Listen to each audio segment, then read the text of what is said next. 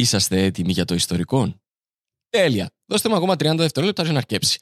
Γιατί θέλω να σας πω ότι από τις δεκαέξι μέχρι τις δεκαεννέα Μαΐου έρχεται το Cyprus Comedy Festival με πολύ γνωστούς και αγαπημένους Κύπριους και Ελλαδίτες κομικούς. Στις δεκαέξι Μαΐου, ημέρα Πέμπτη, στο Δημοτικό Θέατρο Στροβόλου, η Κατερίνα Βρανά. Από δεκαεφτά Μαΐου μέχρι δεκαεννέα Μαΐου στο Θέατρο Νύψωνα στη Λεμεσόν. Και το Σάββατο, δεκαοκτώ Μαΐου, είναι Black Lemon Day. Γιατί είναι Black Lemon Day? Γιατί ξεκινούμε στις πέντε με ιστορικό recording live, Κωνσταντίνος Ψηλίδης, Παύλος Παυλίδης. Συνεχίζουμε στις εφτά με Άστανα Pan Live, πάρα πάρα πάρα πολλά κακά pans, όπως ήδη σας συνηθίσαμε. Συνεχίζει στις εννέα Κωνσταντίνος Ψηλίδης, Παύλος Παυλίδης, Στέλιος Ανατολίτης και στις έντεκα έχει πάρτι. Εισιτήρια στο double-u double-u double-u τελεία motion comedy τελεία com. Μπείτε, πιάστε τα εισιτήρια σας και θα τα πούμε εκεί. Και τώρα αρχίζει το ιστορικό. Φίλες και φίλοι, γεια σας. Κωνσταντίνος Ψηλίδης από το μέλλον. Ήθελα να σε επισκεφτώ επειδή στο επεισόδιο που θα απολαύσετε αμέσως μετά θα με ακούσετε να λέω πολλές φορές ότι το βιβλίο για το οποίο α, μιλούμε έχει εξαντληθεί. Το ήταν αλήθεια ανάμιση μήνα πριν όταν έκαναμε τη συνέντευξη, αλλά πλέον έχει πάει σε όλα τα καλά τα βιβλιοπωλεία και μπορείτε να το βρείτε, να πάτε να το αγοράσετε. Καλή απόλαυση.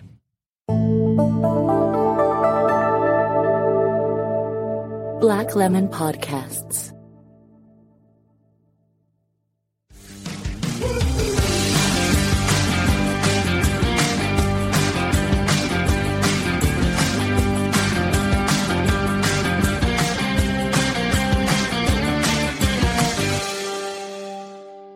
Κυρίες και κύριοι, χαίρετε και καλώς ορίσατε στο Conversation, στο podcast όπου εγώ, ο Κωνσταντίνος Ψηλίδης, φέρνω κόσμον ο οποίος πιστεύω ότι έχει κάτι να πει.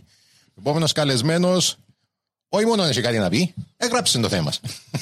Λοιπόν, κυρίες και κύριοι, ο Αντρέας ο Χατζηκυριάκος είναι εδώ, δημοσιογράφος, επικοινωνιολόγος και εσχάτος, συγγραφέας.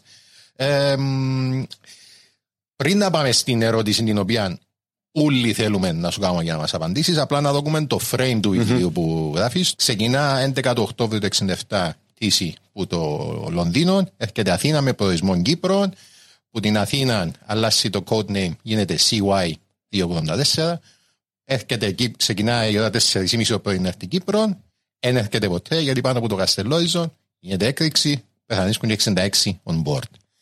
Και τούτον είναι το framing device, τέλος πάντων, του βιβλίου που γράφεις, το οποίο δεν είναι, δεν είναι ερευνητικό, καθα, είναι, όχι καθαρά είναι ερευνητικό, είναι μυθιστόρημα βασιζόμενο πάνω στην πραγματική ιστορία. Λοιπόν, ε, πρώτα απ' όλα, συγχαρητήρια, γιατί έλειψε που παντού.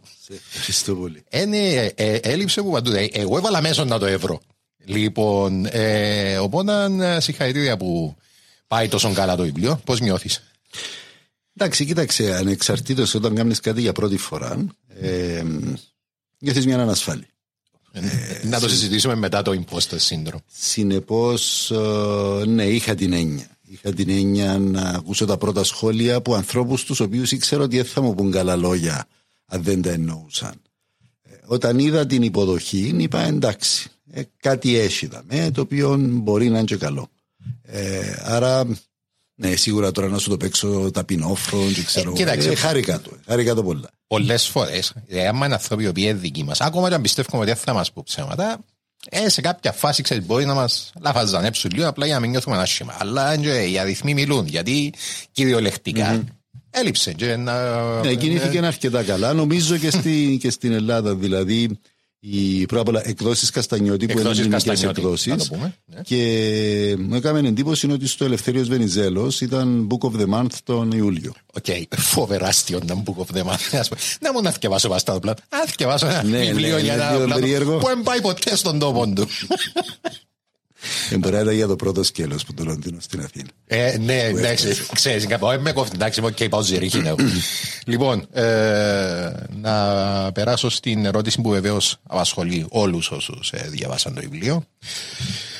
Προτιμούμε το Henry Cavill να τον παίξει τον Λεονταρίδη στο Netflix series ή να το γυρίσουμε σε Jeremy Strong να πούμε, που έτσι είναι πιο, πιο stories για να το κάνουν το casting. Σίγουρα τη Φιδερίκη, Olivia Colman, που το The Crown. Εντάξει, τώρα παίρνεις με σε μια συζήτηση με ηθοποιούς τους οποίους αρέσει και μου να θωρώ, αλλά δεν έχω ιδέα μου ονόματα. Okay. Άρα μου πεις που έπαιζε ο καθένας να σου πω, αλλά. Ο Χένρι Κάβιλ ήταν ο Σούπερμαν ο τελευταίος. Okay. Εντάξει, πάει του. Πάει του ο ρόλος. Η Ολίβια Κόλμαν έπαιζε τη Βασίλισσα τώρα στο The Crown. Μάλιστα, την Ελισάβετ. Ναι, ναι, οπότε εντάξει. Μπορεί να χώνεται λίγο να γίνει typecast, αλλά να την πείσω. Το ύψος πάει καλά με την Ελισάβετ, η Φρεντερική, οπότε τα υπόλοιπα είναι τα βρούμε. Ίντως να νιώθες, γιατί είναι έτοιμο βιβλίο για να, για να πάει για series. Τούτον δεν το ξέρω. Εν έφτασα. Έμαθα να πλώνω το χέρι μου σαν που φτάνω. Yeah, άρα κοπή, σε, τούντι, σε τούντι φάση είμαι στο κομμάτι του βιβλίου, να πάει καλά, να κινηθεί. Ούτε καν ξέρω πως μπορεί κάποιος να απευθυνθεί για να to be considered για κάτι τέτοιο, να το ψάξουμε μετά τις διακοπές. Ε, ναι, γιατί όχι, γιατί... Όχι, λέω, ή απλώς λέω, είναι κάτι το οποίο με απασχόλησε ακόμα. Εντάξει, επειδή έχουμε όλα τα στοιχεία που χρειάζονται, έχουμε το ότι βασισμένο σε πραγματικό γεγονός, επομένως μπορούμε να πουλήσουμε και πράγματα γύρω του, έχουμε το ότι εν, στην ουσία είναι μυθιστόρημα, εντάξει, και εν γραμμένων με τρόπον, ο οποίος μπορεί να αποδοθεί σε, mm-hmm. σε σειρά. Οπότε μιας και το Netflix κάνει localizations, έτσι το να πληρώνει σε local επίπεδο για να κάνει τοπικές παραγωγές. Ελπίζω να το δούμε το δύο χιλιάδες είκοσι. Όχι, θέλει ένα χρόνο post-production. δύο χιλιάδες είκοσι έξι νομίζω. Είμαστε στον αέρα. Είμαστε στον αέρα. Ο Κύπρο δεν είναι. Έχεις κάποια παράδοση? Ε, μα κοίταξε, Κωνσταντίνο, το, το βιβλίο κυκλοφόρησε ούτε ενάμιση μήνα. Η παρουσίαση έγινε στις είκοσι επτά Ιουνίου. Να πούμε, έχει δύο μήνες που κυκλοφόρησε. Άρα. Νομίζω και μάλιστα δύο καλοκαιρινούς μήνες. Να έρθει πίσω, να έρθει με το καλό ο Σεπτέμβρης και να, να δούμε έναν και πώς προχωρούμε παρακάτω. Ναι, εγώ νομίζω ότι ένα, ένα πρέπει να πούμε. Αλλά πρέπει να πούμε ότι τα δικαιώματα για όλα αυτά ανήκουν στις εκδόσεις Καστανιώτη. Έχουν, α, έχουν τα δικαιώματα όλα. Ναι, έχουν, παίρνουν όλον το ρίσκο με το να εκδώσουν το, το βιβλίο και έχουν τα δικαιώματα. Ο συγγραφέας έχει έναν ποσοστό. Αλλά το, όλα αυτά είναι ευθύνη του εκδοτικού οίκου. Okay. Αλλά νομίζω ότι πρέπει να επιδιώξεις έναν executive producer μέσα στη σειρά για να μπορείς να πιάσεις credit που είχαμε. Λοιπόν, έχει αρκετά, ε, μάλλον θέλω να πω είχαμε. Προτιμώ να ξεκινήσω από, την, από το creative process. Γιατί είναι η πρώτη φορά mm-hmm. που κάθεσαι να γράψεις. Είναι, έναν... είναι η πρώτη φορά που τελειώνω. Ε, ε, έστω ας πούμε, είναι η πρώτη φορά που βγάλεις τον κόσμο έξω ένα μυθιστόρημα. Εγώ έχω τεράστιο σεβασμό για το πράγμα, επειδή προσπάθησα το α, και σε κάποια φάση εντάξει, ναι, ε, πάτησα τον delete, κλείσα τα ούλα και πήγα και πέσα γιατί ε, ναι, ναι, εμπόρεις, εμπόρεις. Οπότε ενδιαφέρει με να μάθω το creative process, ενδιαφέρει με να μάθω πώς έγραψες το βιβλίο. Έπιασες ας πούμε σε κάποια φάση μες τη νύχτα ή εκείνον το μάνα που κάνω ρε κουμπάρε, ποιος είμαι ο Τζον Λεκαρέ ρε κουμπάρε, ο Τζον Εσποβάλ, κλείστο ρε κουμπάρε. Πρώτα απ' όλα δεν ξεκίνησα για να γράψω. Okay. Ξεκίνησα να, ερευνή, να ερευνήσω, να ικανοποιήσω την περιέργεια μου, τι εν τούτη η πτήση. Θεωρώ ότι έχω διαβάσει αρκετή ιστορία της Κύπρου, της Ελλάδας και είχα ακούσει για την πτήση. Η αφορμή για να το ερευνήσω ήταν ότι ο πατέρας μιας πολύ καλής μου φίλης σκοτώθηκε σε την πτήση. Αλλά δεν ήξερα πολλά. Ήταν η πτήση που έβαλαν την πόμπα για να φάνε το Γρίβα. Ήταν mm. το μάξιμο που το, μπορούσες να έφερες. Να το, να το πούμε μετά. Ε, άρα δεν ξεκίνησα να γράψω βιβλίο. Στην πορεία εκδόθηκε έναν άλλο βιβλίο του Simon Hepworth, ο οποίος έκανε πάρα πολλά καλή ερευνητική δουλειά. Δηλαδή είναι αυτός ο οποίος αποχαρακτήρισε όλα τα έγγραφα, όλα πλην ενός, του, του, National, του Βρετανικού Αρχείου. Uh, sorry, απλά για να ξέρετε, το βιβλίο του Σάιμον Χέπουερθ είναι Beeline Oscar Charlie, το, η πρώτη εκδοσή, αλλά υπάρχει και στα ελληνικά. Δεν κάνω λάθος, The Destruction of Flight σι γουάι διακόσια ογδόντα τέσσερα. Αν θέλετε, το ψάξετε. Λοιπόν, οπότε, όταν διάβασα το βιβλίο του Χέπουερθ, μία νύχτα όπως εθωρούσα τηλεόραση, ήρθε μου ένα σενάριο. Τι θα μπορούσε να είχε γίνει. Έγραψα το κάτω. Εδούλεψα το για μια-δυο μέρες. Τώρα έγραψα το κάτω, μιλούμε ότι για δύο παραγράφους. Ναι, yeah, το outline, ας πούμε. Και όταν πήγε σελίδα, πήγα έναν πρωί στο γραφείο και είπα στον φίλο μας, τον Πάμπο τον Κασκάνη. Ε, Πολλούς χαιρετισμούς και φιλιά. Ρίξε του μια μαθιά, ρε Πάμπο, και πες μου τι νομίζεις. Οπότε ήταν εντελώς διαφορετικό σενάριο από το τι ευκήγε στο τέλος. Όταν ήρθε η Στραβουλίνα, μου νομίζω κάτι έχεις δαμέ, δούλεψέ το. Και άρχισα να το δουλεύω. Αλλά επειδή όπως και εσύ δοκίμασα αρκετές φορές στο παρελθόν να γράψω βιβλίο.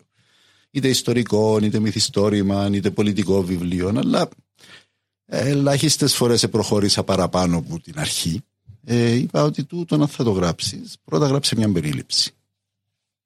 Δηλαδή, μην αρχίζεις να χτίζεις το σπίτι χωρίς να αποφασίσεις αν θα είναι τρία υπνοδωμάτια, πόσες τουαλέτες, αν έχει αυλή, αν δεν έχει αυλή. Αποφάσισε πώς θα είναι. Στην πορεία να αλλάσεις το, αλλά πρέπει να ξέρεις που την αρχή που θέλεις να φτάσεις. Κυρίες και κύριοι, για όσους μας ακούν και δημιουργικοί και θέλουν ενδιαφέρον να γράψουν βιβλίο, ο κύριος Χατζηκυριάκος κάνει TED Talk τώρα, στείλετε αυτή να ακούσετε. Οπότε αφιέρωσα πάρα πολύ χρόνο, έγραψα την περίληψη, δέκα χιλιάδες λέξεις, τριάντα σελίδες. Το outline ήταν δέκα χιλιάδες λέξεις. Μάλιστα. Και... και... τελειώνω το βιβλίο της οκτώ χιλιάδες πεντακόσιες σελίδες. Ε, δέκα χιλιάδες λέξεις είναι τριάντα σελίδες Α τέσσερα, έτσι πολλές. Ε, οπότε όταν είχα τη συνολική εικόνα του τι ήθελα να γράψω, που ήθελα να πάω, τούτο βοηθάσε να οργανώσεις πλέον και την έρευνα. Ε, διότι ενώ όπως είπες για σειρές, στην τηλεόραση είναι οι σειρές που βλέπουμε, βλέπεις ένα γύρισμα σε ένα location και ύστερα από τρία επεισόδια βλέπεις ξανά μια σκηνή σε εκείνο το location. Το γύρισμα όμως έγινε την ίδια ημέρα, ανεξαρτήτως του σε ποια σειρά mm-hmm. έπαιξε το, η σκηνή. Συνεπώς, όταν έκανα έρευνα, έκανα έρευνα για έναν ολόκληρο κομμάτι του βιβλίου. Αφιέρωσα το π.χ. βασιλική οικογένεια που φιγουράρει μες στο βιβλίο. Δεν ήξερα πολλά πράγματα. Ήταν ένας από τους λόγους που ήθελα να ασχοληθώ κιόλας με τη βασιλική οικογένεια για να μάθω, διότι δεν τα ήξερα.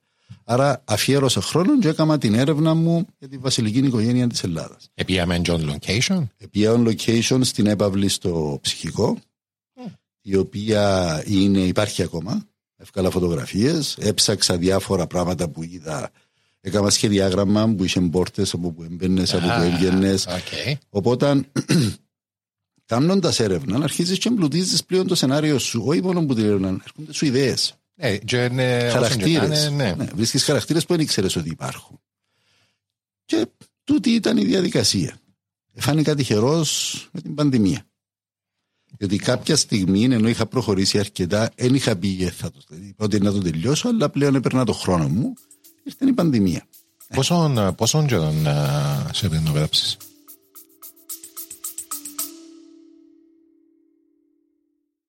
Αγαπητέ φίλε Παύλο. Έλα ρε φίλε.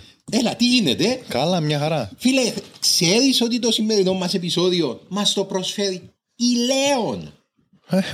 Δεν ξέρω, ευρέθηκε μια Λέων μες στα ζέρκα μου. Για το δουλαλείς. Μπορεί, μπορεί, συμβαίνει το πράγμα. Η Λέων, αδερφέ, η οποία είναι η πρώτη κυπριακή μπύρα. χίλια εννιακόσια τριάντα επτά. χίλια εννιακόσια τριάντα επτά, εντάξει. Το σωτήριον έτος. Το σωτήριον έτος. Είναι η πρώτη μπύρα χρονικά, αλλά είναι και η πρώτη γενικά, ρε φίλε. Επειδή η Λέων ένα αμιγώς κυπριακή μπύρα.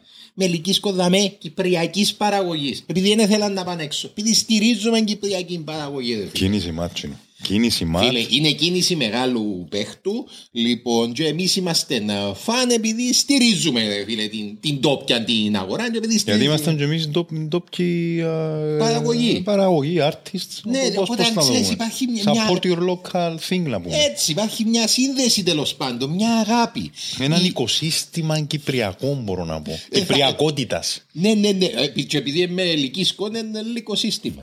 Που λες.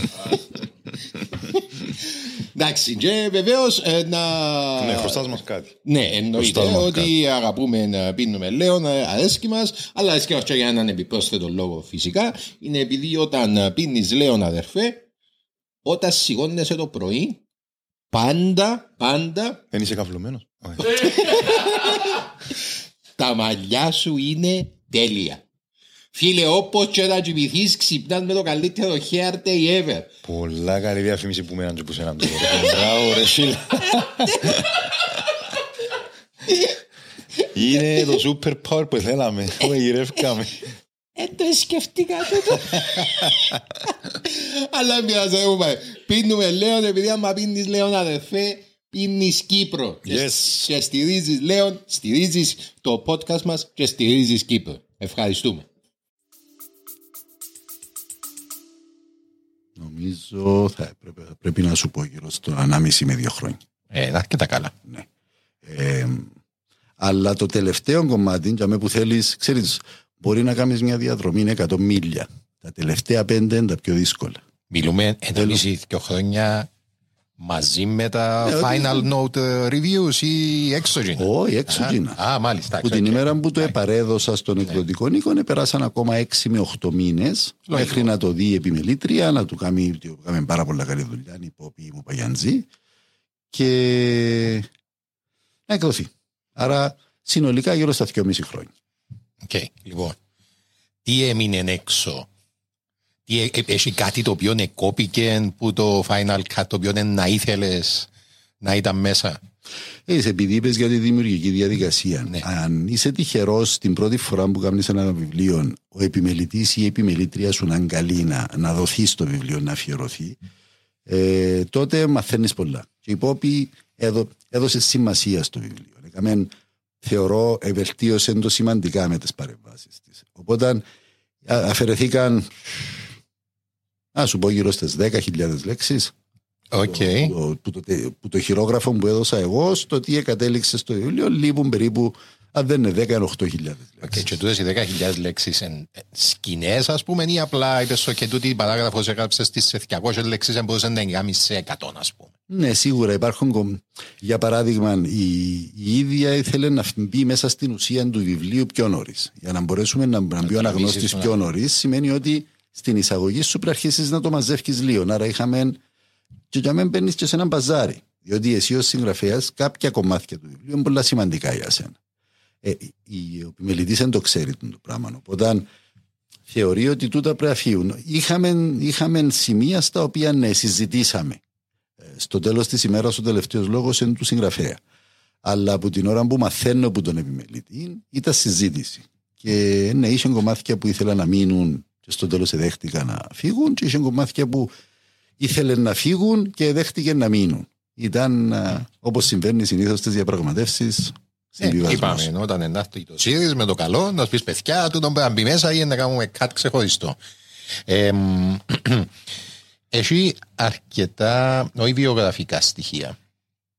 Ένας από τους χαρακτήρες, τέλος πάντων, εν, τέλος πάντων... Άντεψες το, α. Ε, εξεκάθαρα, ας πούμε, βασισμένος σε μεγάλο βαθμό πάνω σε εσάς. Είναι τέλος ενιώθες να γράφεις τον εαυτό σου στην ουσία μέσα σε ένα βιβλίο?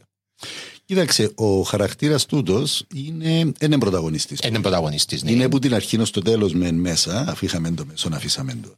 Αλλά είναι αφηγητής. Ενώ αφηγητής εμπλέκεται τέλεια προς το τέλος του βιβλίου. Ο...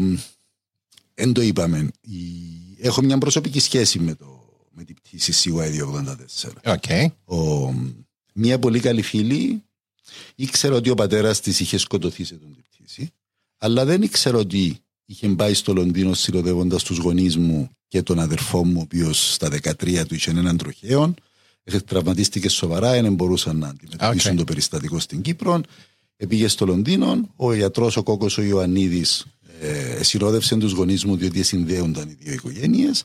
Και στην επιστροφή του σκοτώθηκε. Όταν μου το είπε η, η κόρη του, μάλλον.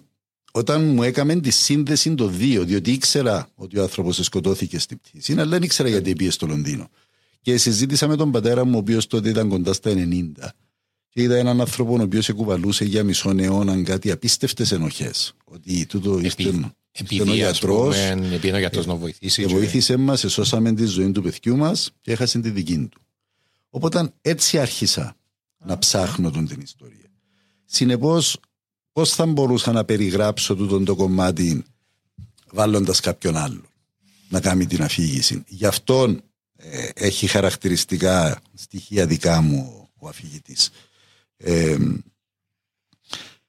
και με τούτον τρόπο το πρώτο κομμάτι του βιβλίου να έχει αρκετά προσωπικά στοιχεία δικά μου. Μετά, επειδή ο συγκεκριμένος ο χαρακτήρας, ο Στρατής Λιονταρίτης, και στο βιβλίο είναι δημοσιογράφος, έκλεψα ούτε τις εμπειρίες τις δικές μου στη δημοσιογραφία, ε, χωρίς να αναφέρνουμε δηλαδή τα χρόνια που δούλεψα σε εφημερίδες, και επειδή μιλούμε για την εποχή του εξήντα επτά, ε, έκλεψα από τις εμπειρίες που είχα εγώ εργαζόμενος τόσα χρόνια σε εφημερίδες για να μπορέσω να εμπλουτίσω το βιβλίο. Α, εγκλοπεί όμως. Εγκλοπεί είναι σε εισαγωγικά, όχι, ναι, θεωρώ ότι εγκλοπεί. Αφού ήταν δικές μου εμπειρίες. Ναι, επειδή λένε, ας πούμε, η πρώτη συμβουλή που δίνεις σε κάποιον ο οποίος να κάτσεις να κάνει κάτι τέτοιο, ένα σενάριο, ένα βιβλίο, είναι ότι γράψεις εκείνο που ξέρεις, μην προσπαθήσεις ναι. να γράψεις, ας πούμε, πράγματα τα οποία δεν καταλαβαίνεις και ξένα για σένα. Είναι σωστό, είσαι ανηλικρινής. Οκ. Okay. Επειδή. Εντάξει, την ιστορία φαντάζομαι, ξέρετε την πόξο και εκατοντά και τα σενάρια mm-hmm. που παίζονται πίσω από την ιστορία. Ε, να ήθελα την άποψη σας, αν μπορούμε να πούμε, σχετικά και με κάποιες, όχι κατηγορίες, αλλά στο πούμε ε, με τα πράγματα τα οποία αναφέρει ο Σάιμον Χέπουορθ στο βιβλίο του, ο οποίος κάνει νήξεις ξεκάθαρες ως προς το ότι προσπαθούσαν να σκοτώσουν το Γρίβαν, το γρίβαν ότι ήταν οι Άγγλοι σε συνεργασία με την Κύπρο σε έναν βαθμό, τέλος πάντων. Λέει ότι ήταν. Λέει ακριβώς, λέει στην ουσία ότι είχε, τέλος πάντων, το Foreign Office επενεύει για να φύγουν κάποια πράγματα. Και αφήνει κάποιες σκιές. Εντάξει, κοίταξε, να χωρίσουμε την έρευνα, την ιστορική, σαφέστατα, σε δύο ναι. κομμάτια. Όχι, ε, λέω να το διαχωρίσω. Το πυθιστόρημα είναι ένα σίγουρα εξεκάθαρο. Ναι, ναι. Έχουμε δύο, δύο δεδομένα στην ιστορική έρευνα. Το ένα είναι τα έγγραφα, τα οποία αποκάλυψε ο Simon Hepworth και εκείνα εντιαμέ, μέσα στο βιβλίο του. Και ύστερα έχουμε τις φήμες. Ναι. Ποια είναι τα γεγονότα όπως προκύπτουν από τα έγγραφα. Τα γεγονότα είναι ότι οι ερευνητές στην Αγγλία. Πρώτα απ' όλα ξεκινούμε ότι ενώ το αεροπλάνο είχε κωδικό σι γουάι, έπεσε στο φύρ Λευκωσίας, στα ελληνικά χωρικά ύδατα, την έρευνα να έκαναν την Ιγγλέζοι. Ξεκινούμε από τούτον το πρώτο. Η έρευνα κάποια στιγμή, που έχει σημασία η στιγμή, γίνεται μια προκαταρκτική ανακοίνωση στους ναι, τους ναι, ερευνητές ναι. που λένε ότι έχουμε βρει τέτοια στοιχεία που λένε ότι η έκρηξη σοφιλόταν στην τοποθέτηση εκρηκτικού μηχανισμού σε συγκεκριμένη θέση, θέση του αεροπλάνου. αεροπλάνου. Που υποτίθεται ότι καθόταν κάποιος ο οποίος έχει σχέση με την Κύπρο. Να τα πούμε, ναι. να τα πούμε διότι είναι γνωστά. Ναι. Η... Αλλά δεν προχωρά η έρευνα να πει όλα τα άλλα που βάλουμε ναι. στην κατηγορία φήμες. Έγινε και μια αστυνομική έρευνα, διότι από τη στιγμή που α, οι ερευνητές λένε ότι ήταν κακόβουλη ενέργεια, πλέον εμπλέκεται η αστυνομία. Και η Μητροπολιτική Αστυνομία της, α, της Αγγλίας ξεκίνησε μια αστυνομική έρευνα στην Αγγλία, στην Ελλάδα, στην Κύπρο, για να έβρει πώς εμπήκε η βόμβα, ποιος την έβαλε την βόμβα, γιατί την έβαλε. Αυτή λοιπόν η αστυνομική έρευνα, ενώ όλα τα άλλα έγγραφα έχουν δημοσιοποιηθεί, αυτή, αυτό, αυτόν το report, yeah. η έκθεση της αστυνομίας, δεν αποδεσμεύτηκε μαζί με τα άλλα έγγραφα που αποδέσμευσε ο Χέπουερτ. Να αποχαρακτηριστεί το δύο χιλιάδες εξήντα επτά. Θα, απο, θα αποχαρακτηρίζεται το δύο χιλιάδες σαράντα εννιά, αν δεν κάνω λάθος. Μόλις εκδόθηκε το βιβλίο του Χέπουερτ, το δύο χιλιάδες σαράντα εννιά μετατοπίστηκε στο δύο χιλιάδες εξήντα έξι, ενενήντα εννιά χρόνια μετά την... Δεν το ξέρω, νομίζω ήταν από την αρχή που να πάει. Το βιβλίο του Χέπουερθ προκάλεσε περαιτέρω καθυστέρηση ή τέλος πάντων περαιτέρω συσκότηση σε αυτό το κομμάτι. Η συσκότηση δημιουργά μυστήριων και το μυστήριο είναι ο πιο πρόσφορο έδαφος για να καλλιεργηθούν σενάρια, συνωμοσίες, χίλια δυο. Γιατί, γιατί να μην την αποδε... αποκαλύπτουν την έρευνα. Κάποιοι θέλουν να προστατεύσουν. Διότι τα η... έλεγε κάποιος. Η αιτιολογία είναι yeah. για το εθνικό συμφέρον. Άρα δεν μπορεί το εθνικό συμφέρον να είναι κάτι άλλο. Είχε να κάνει ότι είτε κάποια πηγή τους ήθελαν να προστατεύσουν, είτε ήβραν ποιος την έβαλε και ήθελαν να τον προστατεύσουν. Τούτα ούλα όμως σε σενάρια. Mm-hmm. Δεν ξέρουμε γιατί. Εγώ προσθέτω ακόμα ένα. Ενδεχομένως η έρευνα έβρεν ότι δεν ήβρεν τίποτε για την πόμπα. Και αν την αναποκαλύπταν την έκθεση, η έκθεση της αστυνομίας μπορεί να έλεγε δεν ήβραμε κανένα στοιχείο που να δηλώνει ότι κάποιος έβαλε βόμβα στο αεροπλάνο και να αμφισβητηθεί η τεχνική, το τεχνικό κομμάτι. Όταν λέμε δεν ήταν βόμβα, εννοείται ότι μπορεί να το Comet, το αεροπλάνο, το Comet να έπεσε για άλλο λόγο. Να έρθουμε. Η, η συγκεκριμένη στιγμή που οι ερευνητές βγάζουν προκαταρκτικό έβριμα ότι είναι, η έκρηξη οφείλεται σε εκρηκτικό μηχανισμό, έχει σημασία, είπαμε πριν, για δύο λόγους. Ο πρώτος λόγος ήταν διότι μέχρι τότε είχε αρχίσει να βγαίνει στην επιφάνεια μία μεγάλη διαμάχη μεταξύ των, α, της ερευνητικής πλευράς του Board of Commerce, αν δεν κάνω λάθος, το Βρετανό που ήταν υπεύθυνο για την έρευνα, τι επροκάλεσε το δυστύχημα, και των επαγγελματιών πιλότων της British Airways. Όλα αυτά είναι μέσα στα έγγραφα που αποκαλύπτει ο Hepworth. Όπου οι πιλότοι αρχίζουν και λένε ότι κάνουν και γίνει μια πρώτη έρευνα δική τους και λένε ότι δεν μπορούμε να καταλήξουμε τι έγινε σε τον την πτήση αν δεν α, ανασηκώσουμε από τον βυθόν την άτραχτον του αεροπλάνου. Και ταυτόχρονα επιμένουν και ξεσπά δημόσια. Εκείνες τις μέρες θα ταξίδευε η Ελισάβετ στη Μάλτα και το αρχικό αεροπλάνο που θα χρησιμοποιούσε ήταν Κομίτης φορ μπι, το ίδιο με το ίδιο τύπο αεροπλάνο που κατασκευάζονταν στην Αγγλία. Και ξαφνικά αποφασίζει το παλάτι, δεν ξέρω ποιος, αλλά οι επίσημες αρχές της Βρετανίας, ότι η Ελισάβετ δεν πρέπει να πάει με τον Κομίτη και πήγε με Trident. Και εκεί έρχονται οι πιλότοι και λένε ένα λεπτό. Αν ο Κομίτης δεν είναι ασφαλισμένος για τη Βασίλισσα, δεν είναι, δεν είναι ασφαλισμένος για κανέναν μας. Επειδή βρακομάθηκε περιπτώσεις με Comet. Δεν είναι μόνο δύο. Θα πάεις πίσω να δεις και αναφέροντας το βιβλίο του. Τα οποία είναι όλα μέσα στην έρευνα του Hepworth. Ε, ε, ε, ε, θεωρώ ότι είναι δικά μου ευρήματα. Ε, ε, ε, του, ναι. Ευρήματα του Hepworth. Ο Κομίτης ένα, το πρώτο μοντέλο, είναι, κατασκευάζεται από τη βρετανική εταιρεία De Havilland και έχει μία σειρά δυστυχήματα. Ναι. Α, δεν κάνω λάθος, οκτώ με δέκα. Αρκετά από τα οποία είναι ανατινάξει στον αέρα, κάποια ήταν προβλήμα την ώρα της απογείωσης. Τέλος πάντων, αναγκάζονται μετά από πάρα πολλή πίεση οι βρετανικές αρχές να καθυλώσουν τον Κομίτιν. Άρα, η εταιρεία διορθώνει τα λάθη. Δεν έχουμε Κομίτη δύο, δεν έχουμε Κομίτη τρία. Πάει απευθείας στον Κομίτη τέσσερα και τέσσερα μπι. Που είναι η απάντηση, είναι το πώς επανέρχεται στην αγορά. Και ο Κομίτης φορ μπι, πριν την πτήση σι γιου άι δύο ογδόντα τέσσερα, έχει επίσης μία σειρά από δυστυχήματα. Εγώ είδα απώλειαν, ε, απώλειαν καμπίνες, άνοιξε τρύπα μες στα αεροπλάνων και ναι, είχαν απώλειαν της πίεσης, αλλά τέλος πάντων ήταν προβληματικό. Δεν ήταν μία, ένα accident, ήταν mm. σειρά και πριν την πτήση σι γιου άι δύο ογδόντα τέσσερα και μετά. Και το χίλια εννιακόσια εβδομήντα ένα ο Κομίτης αποσύρεται εντελώς. Yeah. Συνεπώς, κάποιος κάλλιστα θα μπορούσε να διαρωτηθεί εάν είναι τεχνικό το πρόβλημα. Ναι, δηλαδή, okay, όλο η σάπα σκέψη σου για μένα, συνήθως η πιο απλή λύση είναι η σωστή.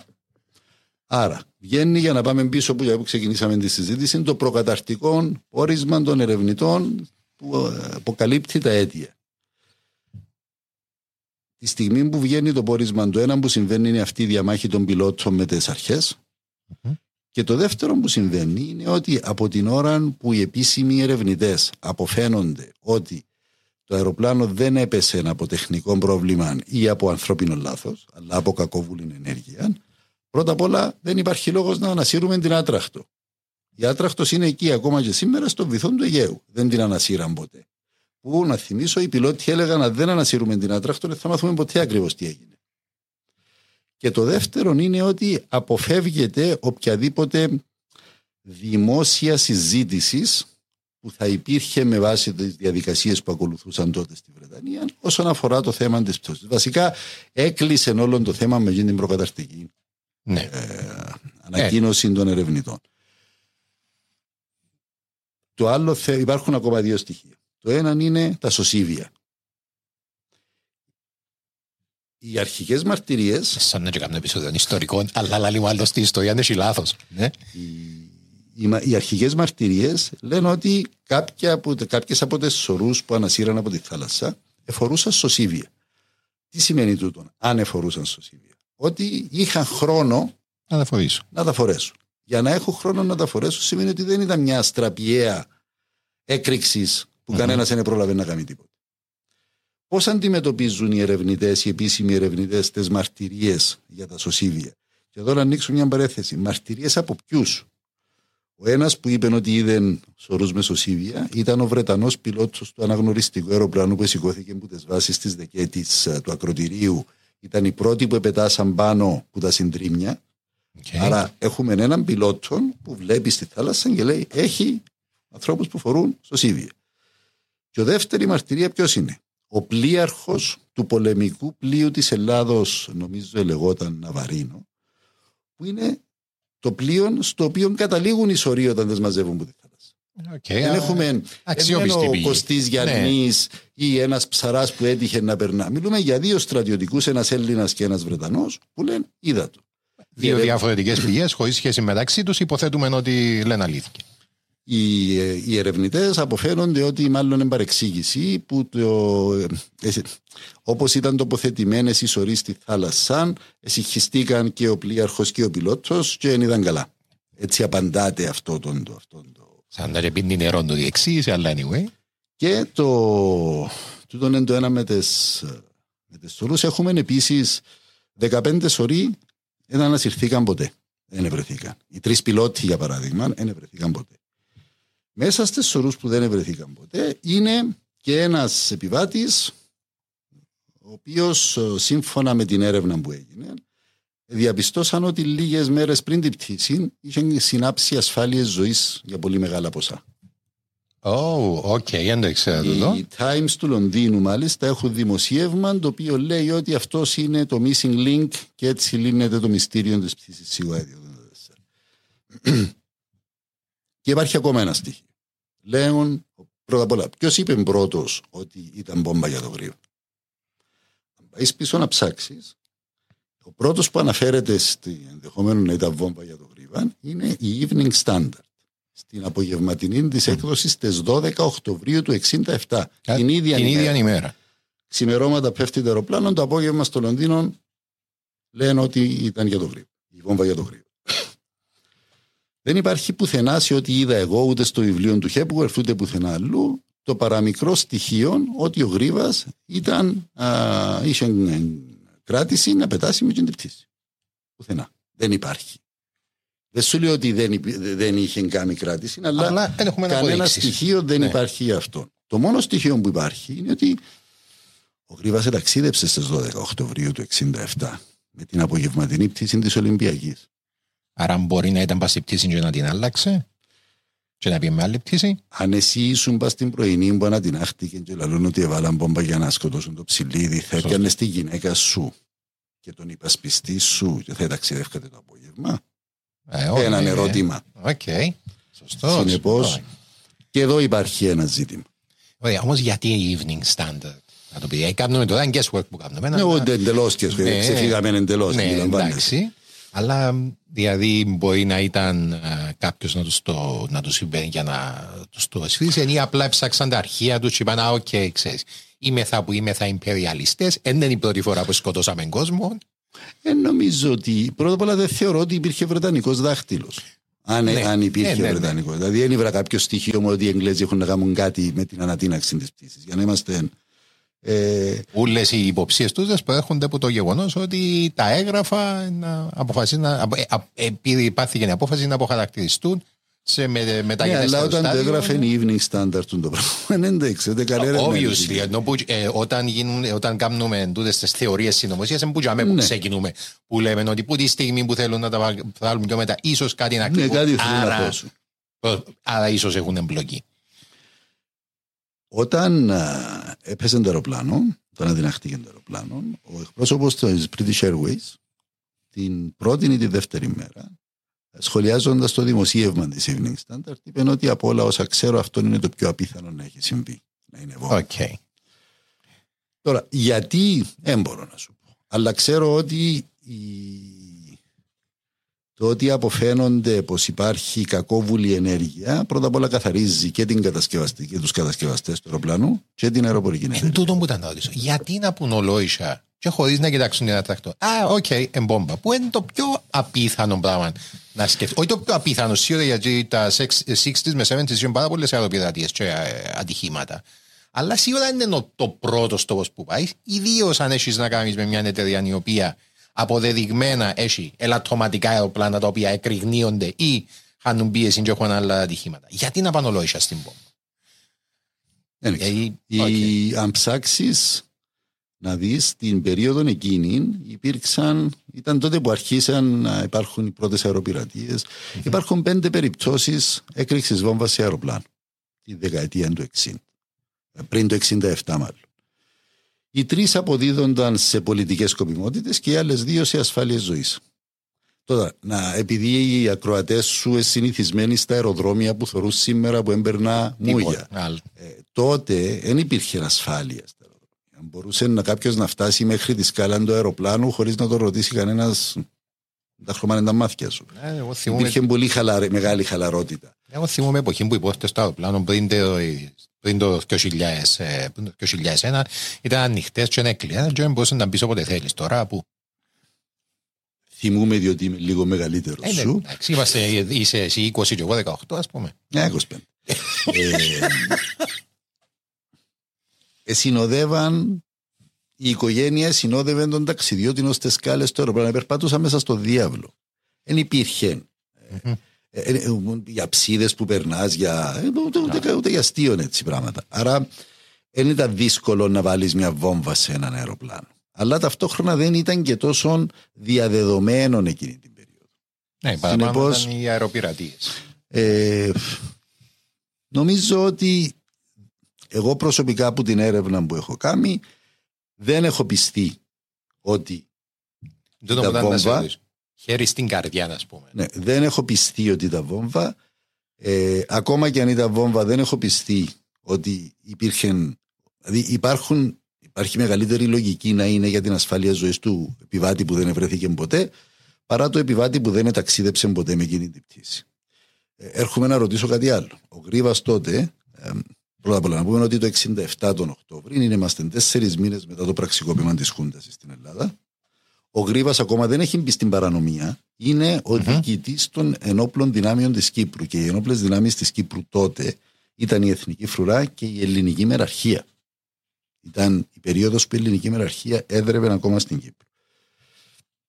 Άρα δεν έχουμε κανένα στοιχείο ότι αυτός ο άνθρωπος ανέβαινε στο αεροπλάνο, και αν ήθελαν να το δολοφονήσουν ήταν δύο εβδομάδες στην Αθήνα. Ερχόταν, επέστρεφε στην Κύπρο μετά από δύο εβδομάδες που έμεινε στην Αθήνα. Θα ήταν πιο εύκολο να ήθελαν να το δολοφονήσουν, να το κάνουν στο έδαφος παρά στον αέρα. Ε, ναι, ερώτημα. Και παρά να σκοτώσουν τόσον κόσμο και να ρισκάρουν να χάσουν κάποιον οδηγό τους, ο οποίος θα έπρεπε ίσως να πάει πάνω στην πτήση. Άρα, Άρα υπάρχουν ερωτηματικά. Χέρι στην καρδιά. Ας σου πούνε ότι, Αντρέα Χατζηκυριάκο, πρέπει να αποφασίσεις να μας πεις τι έγινε μπατσίν το αεροπλάνο. Όχι, δεν μπορείς να αποφασίσεις. Ας σου πούνε ότι πρέπει να μας πεις τώρα τι πιστεύεις ότι μπορεί να γίνει. Θεωρώ ότι πενήντα πενήντα το να ήταν βόμβα για κάποιον mm-hmm. με το να ήταν τεχνικό πρόβλημα. Με το να ήταν τεχνικό πρόβλημα. Okay. Okay, βεβαίως είχαν αρκετά θύματα, εξήντα έξι θύματα η, η τραγωδία τούτη.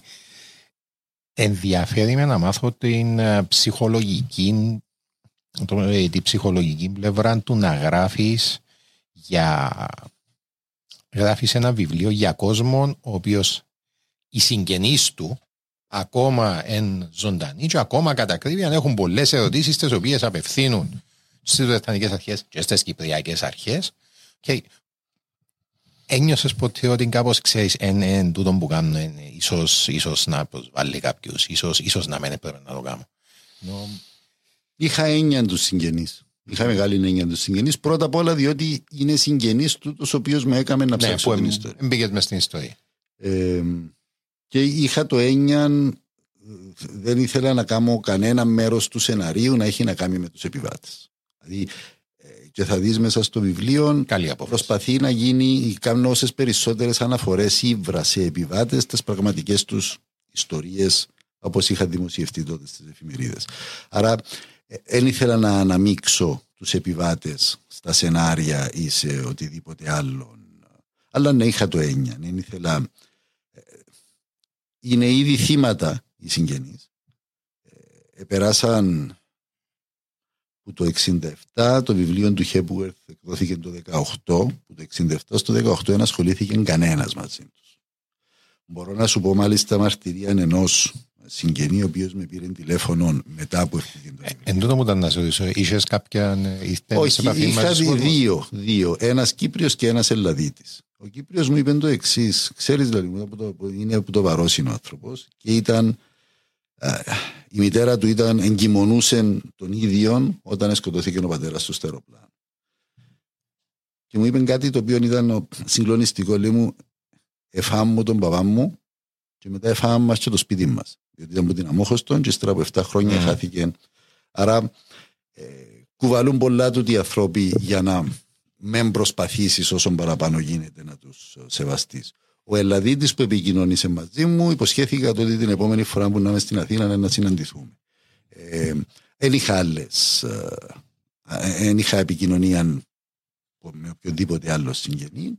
Ε, το καλό, να θέλεις, του βιβλίου του Hepworth τώρα, όχι του δικού μου, ήταν ότι ανακοίνησε το θέμα και ευαισθητοποιήθηκε η British Airways, έκαμε ειδική πλακέτα την οποία έβαλε στο, στο Heathrow με τα ονόματα και τον εξήντα έξι. Τουλάχιστον κάτι εντζελούτο. Ναι, είναι ένα closure. Ότι, ε, αλλά είμαι σίγουρος ότι οι συζητήσεις ε, φαντάζομαι ότι κάποιους που τους συγγενείς ενδεχομένως να τους αναστατώνει. Okay. Ε, νομίζω ότι η Κυπριακή Δημοκρατία τέλος πάντων έχει κάποιο ηθική υποχρέωση να πάει και να ανασύρει την άτραχτο για να δώσει τέλος πάντων κάποιο είδος κλόζα στους, στους συγγενείς.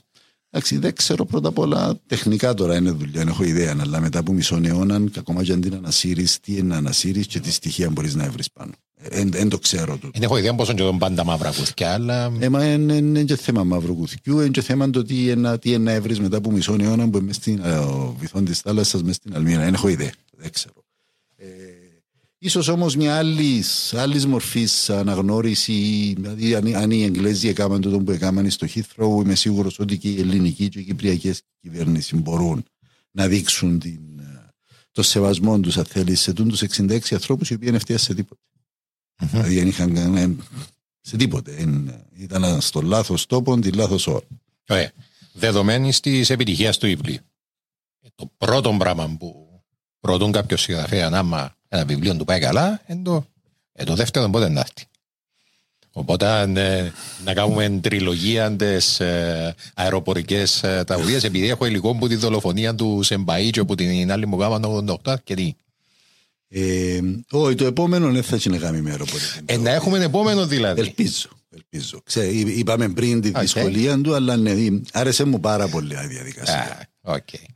Και το ερευνητικό κομμάτι και το δημιουργικό του, ότι πλάθεις χαρακτήρες, πλάθεις ιστορίες. Οπότε ναι, ήδη, ε, ήδη δουλεύω πάνω σε κάτι άλλο, το οποίο ελπίζω να τελειώσει. Είναι historical fiction ναι. όπως, όπως τούτο. Ναι, ναι. ναι. Okay. Historyman, με το, είχε να κάνει με το εβδομήντα τέσσερα παραπάνω.